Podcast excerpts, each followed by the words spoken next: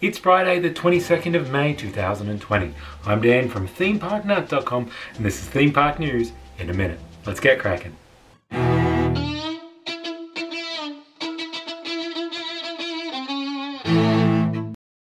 And the timer starts now. Disney Springs has partially opened this week in Florida with mixed success. There was a lot of talk this week about the different kinds of queuing that Disney has done as opposed to Universal.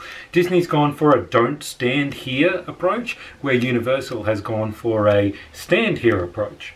Universal Orlando has put forward their plans to their county for reopening, and they plan to reopen their theme parks to the public on June 5th.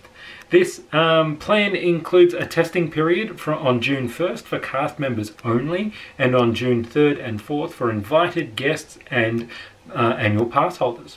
In Europe, Efteling has reopened with firm rules around distancing but no requirement on wearing masks. This year's IAAPA Expo for Asia is going to be virtual, running online from July 28th to July 30th. Current Walt Disney World Prem- President Josh D'Amaro has been named as Bob Chapek's replacement as the head of. Ah! for this week's theme park news in a minute. If you have any comments or questions, leave them in the section down below.